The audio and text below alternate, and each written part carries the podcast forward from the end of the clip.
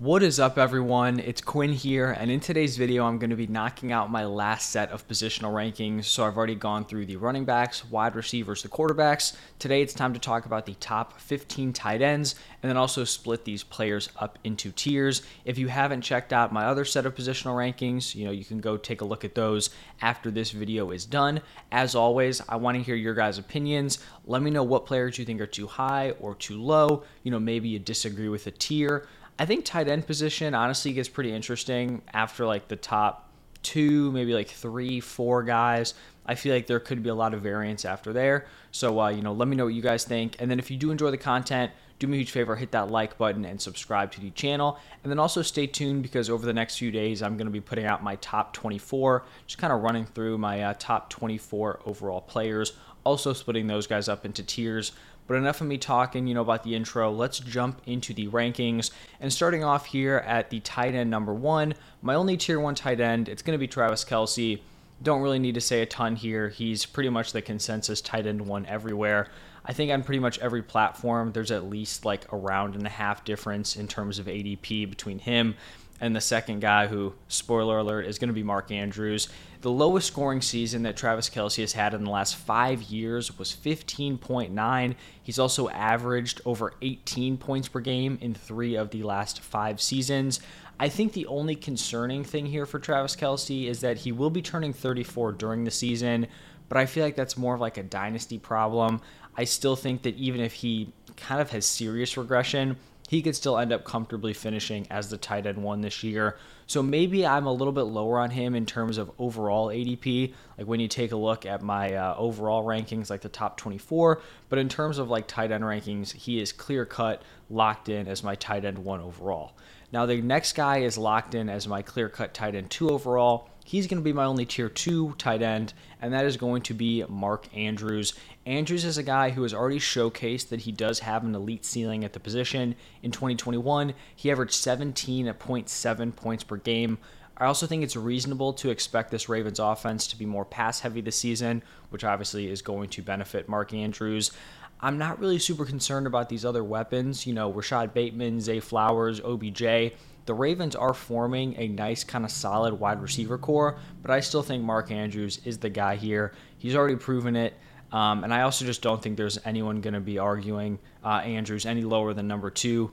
At worst, you know, someone probably has him like number three. So now here's where we're kind of getting into the players where there could be some variance. So my tight end three and starting off tier three is going to be TJ Hockenson. And we saw Hockenson play uh, nine full games with the Vikings last season. In those games, he averaged 14.1 points per game, which is honestly a really strong number at the tight end position. I think the interesting part of that is that he probably actually underperformed on the volume he was receiving. So over that nine game stretch, Hockenson averaged 9.4 targets per game. For the tight end position, that volume is pretty crazy. Unfortunately, he only ended up scoring three touchdowns on 85 targets, which, you know, the volume's great. Three touchdowns on 85 targets, that's pretty unlucky, you know, when we're looking at league average. I think the question heading into 2023 is going to be will this volume stick for TJ Hockenson? Because it's not like he took the volume and ran with it and was super efficient, you know, getting into the end zone a ton. It didn't really happen. He wasn't overly efficient. If he can hold on to that volume, I do think he's a tight end who has like 15 plus point per game upside. If he doesn't, then you're probably going to end up reaching on a player who kind of gets stuck in like that mid tier tight end one range. And this is a point I'm going to continue to kind of hammer home throughout this video. When I am drafting tight ends, I want to be shooting for upside pretty much like at every point in the draft. I do not want to be one of those guys who spends like a round six, round seven pick on a tight end and they finish as like the tight end six, tight end seven, because the difference between like a mid tier tight end one who's averaging 11 points per game and like the tight end 15 who's going to average nine, like that's not a significant enough difference for me to pay up and draft a dude in the sixth, seventh round compared to just, you know, throwing a dart on one of my last picks. Like round 13, round 14. I just don't think the value is there. So I want to be drafting these players who have upside. I do think Hockenson has it. I mean, we just saw the volume last year. If that carries over into this season, I do think he's in kind of a good spot here. Now, the other tier three tight end that I have is going to be George Kittle, and he was actually the tight end two in points per game last season, averaging 13.4. I feel like we're in a weird spot with these 49ers weapons because when we start to look into the splits when all of them were playing together, I feel like they don't come out too hot for really any of these weapons. So looking at the games where CMC, Deebo, Aiyuk, and Kittle were all healthy together, George Kittle only averaged 10.5 points per game, and I believe he only had over 30 receiving yards in one of those games. He ended up having a big time touchdown season. He actually scored nine touchdowns in the last eight games, so that kind of saved his production, you know, once CMC joined the roster he had like some boom games later on in the season. I think there were games where Deebo missed like a few games, um, and then George Kittle stepped in, had some big games. He also had some like six for 25 receiving yards and two touchdowns. The dude was getting into the end zone. So I do think there are like some concerns here for George Kittle. If this was a thinner group of weapons, I'd probably throw him ahead of TJ Hockenson. Um, but excluding Kittle's rookie year, prior to last season, he'd averaged at least 14 points per game every single season. So he had been a guy who was consistently, you know, hitting some sort of ceiling and doing it, you know, on a regular basis. The other issue I have here is just that prior to last season, uh, the most touchdowns Kittle had had in a season was six. So he was consistently giving you 14 plus points per game while not getting into the end zone. Last year, he scored 11 touchdowns and didn't manage to hit that 14 point per game number. So my concern here with Kittle is that if that touchdown number goes down and the volume receiving yardage doesn't take a huge jump up, which it might not just given all the weapons here, then we could be in a rough spot with George Kittle. I'm still willing to take the swing here because he has showcased a ceiling.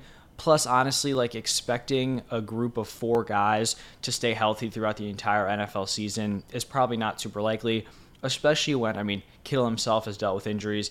Deebo has been banged up a little bit. CMC hasn't exactly been the picture of health over the last like three ish years. So I still think Kittle's a solid pick, but just kind of want to point out some of the concerns I do have here. And he's just not a guy I'm going to be going out of my way to kind of reach to draft. Now, shifting into my tier four, this guy's probably going to be a little bit of a shocker. My tight end five is going to be Darren Waller. I'm going to be higher on Waller than consensus and I'm kind of just willing to accept like his last two seasons have been underwhelming due to injuries. Like I don't really think he's fallen off a cliff as a player. I don't think he's been bad. Um, and honestly, like if we're looking back on it, his 2021 season would have actually been the tight end five in points per game. Uh, looking back in 2022, so it only kind of felt underwhelming because he was so good in 2020. Waller is a guy who has already showcased that he has a high ceiling at the position. In 2019 and 2020, he put together back to back seasons with 1,145 yards and then 1,196 receiving yards. And to put that into context, I'm pretty certain that Travis Kelce is the only other active tight end with at least two 1,100 yard seasons.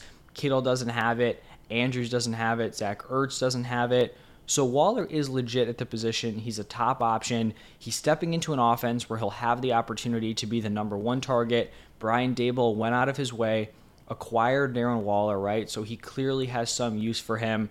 So I want the guy who I think can average like 17 plus points per game. I don't think he can. We've seen him do it. I like the situation. We're just kind of hoping the uh, health holds up here for Darren Waller. Now, sticking around in tier four, my tight end six is going to be Kyle Pitts. And if you're sitting here like, oh my God, we're doing this thing with Kyle Pitts again, I understand it. I also understand if you're not really willing to draft him. He has flopped fantasy wise in both of his NFL seasons. He was drafted, I believe, as the tight end six as a rookie, which was pretty rare. And then I think he was right back in that same range last year. He might have even been higher, honestly. And last year was really rough. Like 7.6 points per game, tight end 22 in points per game. That's obviously not getting it done. But like I mentioned earlier, I'm shooting for upside. I'm not shooting for a guy to be the tight end six, the tight end seven. I want a guy who can give you that ceiling.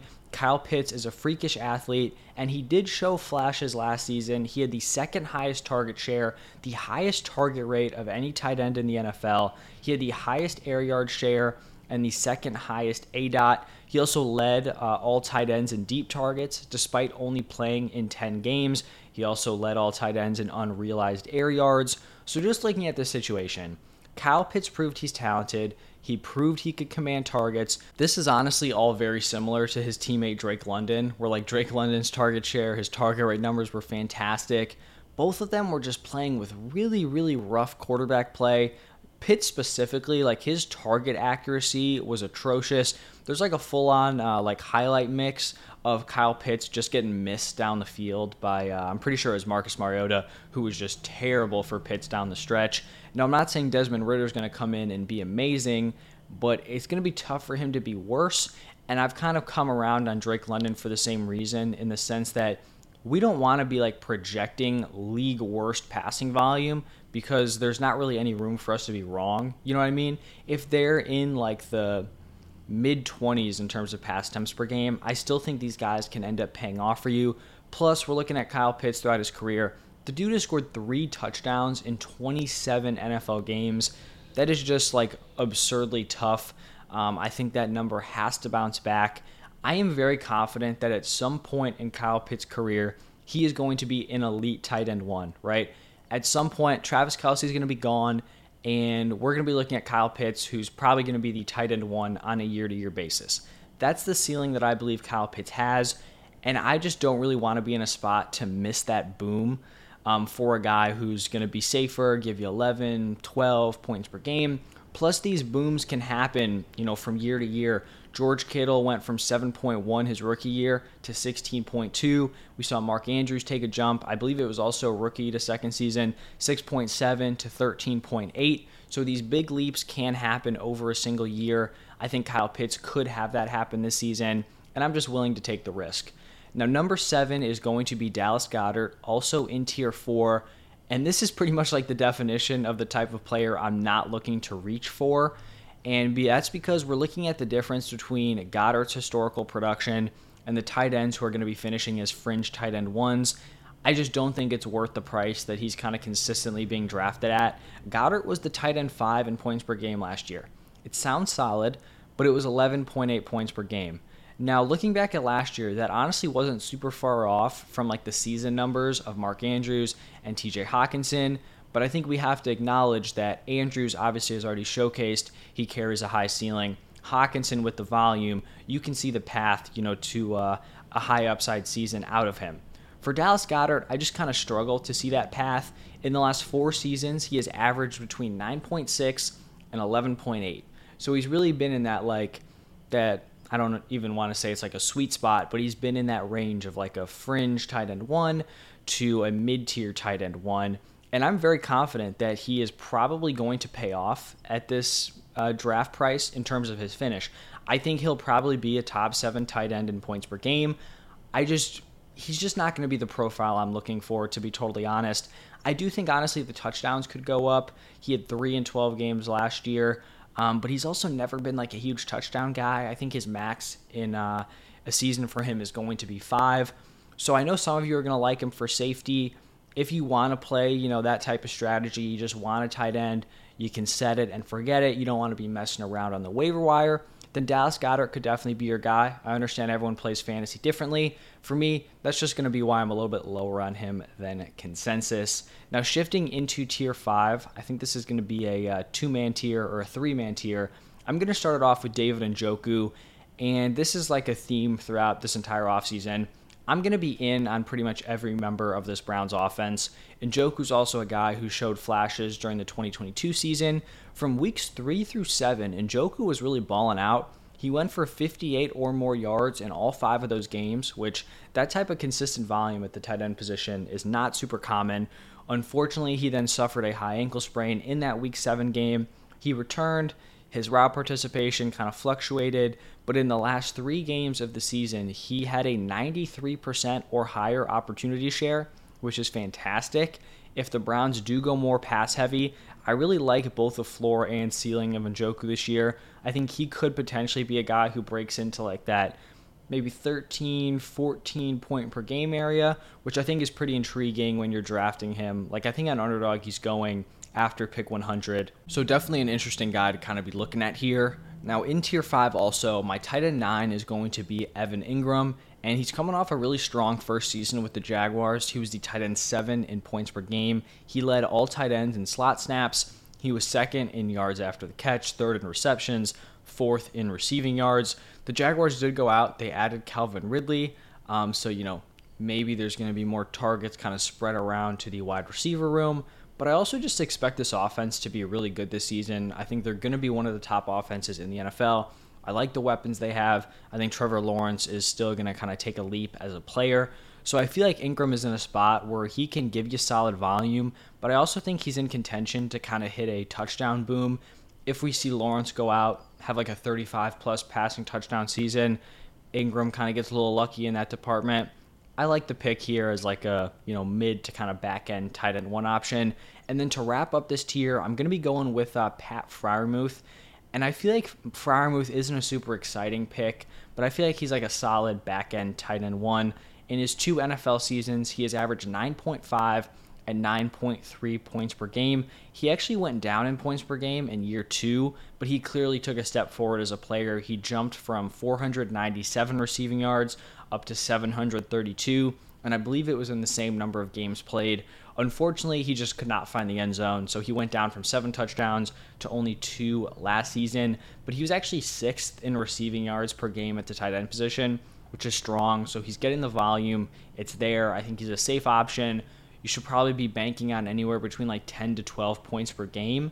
And he's also a guy. He's he's you know a young tight end in his career. This is going to be year three, so he's still improving as a player. He could take another jump this year, and maybe heading into uh, 2024, we're looking at him more firmly as like a tier four option. Like I do think that is a uh, possibility here for Pat Freiermuth. But now we are going to be shifting into our uh, sixth and final tier. I do believe this is going to be the longest tier, and we're going to start it off with Dalton Kincaid, my tight end 11. Now, I understand the uh, track record of rookie tight ends is poor.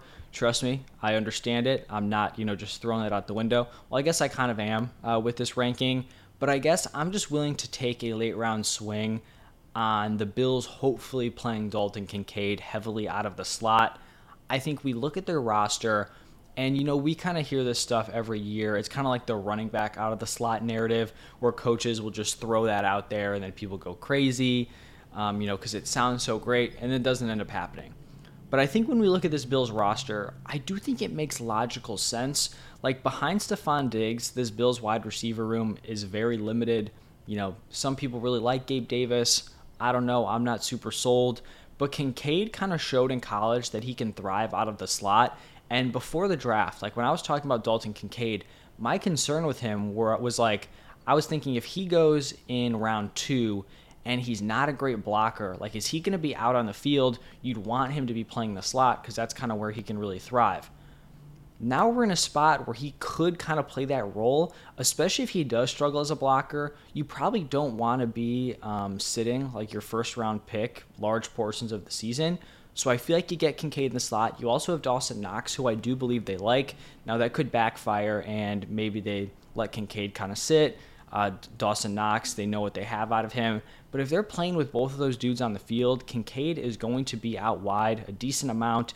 And on this Josh Allen led offense, I just think it's something I'm willing to throw a dart on. If he's playing more like a wide receiver, I think it's going to lead to really nice production.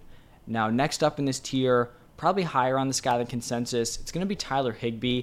And I do think he's pretty underrated heading into this year. Uh, he finished as the tight end 15 in points per game last year at 8.9. So those numbers not looking great but every other metric kind of tells you that he should have been better in terms of his fantasy production. He was fourth in targets and fourth in target share at the tight end position. He was sixth in target rate. Unfortunately, this Rams offense was just really rough, especially down the stretch. The efficiency was bad, and the tight ends were also limited. Heading into uh, 2023, Matthew Stafford is going to be back. This wide receiver room is still rough. Like I think their number two and number three are Skowronek and uh, Van Jefferson. So the weapons are not stacked here. I do think Higbee's like a late round guy who could end up giving you solid like top 10 production on the season. Next up is going to be Dalton Schultz, my tight end 13. He's been a top 10 tight end in points per game over the past two seasons. The Texans pass catchers are kind of just all over the place, so you're hoping he comes in, sees a decent amount of targets as like an established NFL weapon. Not a super flashy pick, but I think he's like a fine option if you're uh, going to punt the position. Tight end 14 is going to be Greg Dulcich. I'm a big fan of Greg Dulcich here. Uh, his rookie season last year missed the first five games of it, which is tough when you're kind of missing training camp. Um, you know, you're missing early on in the year. It's tough to just step in and contribute right away, but that's exactly what he did. Um, despite this offense being rough, Russ being pretty terrible, uh, he still delivered some solid stat lines. So he had a 2 for 44 with a touchdown. I believe that was his first game. 6 for 51, 4 for 87, 6 for 85, 4 for 39, and a touchdown. So really just not bad for a rookie who didn't have a lot of things kind of going in his favor. Um, he had the third highest A dot and also the third most deep targets of any tight end, even though he only played in uh, 10 games for that deep target number. And uh, Sean Payton has already come out, spoken highly of Greg Dulcich. I honestly don't know if this is going to be like the year for a big breakout. Um, I really like him long term in terms of dynasty. Will this be the year? I'm not sure, but if I'm throwing a late round dart, I might as well throw it on a player I believe is talented and am kind of a believer in long term because maybe he gets it done kind of sooner than expected. Now, to wrap up the top 15, going to be going with Chig Okonkwo. This is going to be another second year guy. And when Chig was on the field last year, he was fantastic. Second highest target rate in the NFL. He was first in yards per route and uh, yards per reception. He's also second in yards per target. And those numbers are all super encouraging. The issue is that it was on not a ton of volume. So he only had a 30% route participation on the season. Um, and even when he was starting to play well down the stretch, like he was someone people were streaming for fantasy, he still never went above a 50% route participation. So I just don't know if we can be expecting him to take such a you know extreme lift in terms of his usage. Um, you know, over one year, I don't know if it's going to happen. Also, if he does, you know, go from a 30% route participation to like a 70, that efficiency is probably going to fall off. So I don't know how I'm feeling here. I think like the um, yards per target, yards per route run, I think those numbers are solid. They're they're great. I just don't know if the carryover is going to happen this year. We'll see. It kind of just feels like it's going to come down to how the Titans use him. If they want to use him sparingly, it's obviously not going to be great for fantasy. So that's why I have him here at 15, but an interesting player to kind of look at here. I do think he's going to be someone that people kind of really um, get around as like a late round option because he was so efficient last year. I think there's reasons to, you know, kind of take pause, but you're not exactly picking from a super strong field here. So that's going to wrap it up for my top 15. What do you guys think? Um, if you enjoyed the video, hit that like button, subscribe to the channel. Go check out my other rankings videos, running backs, wide receivers, quarterbacks. Those are all up on my channel. Thank you as always if you uh, stuck it out all the way till the end. Thank you, and I'll see you guys in the next one.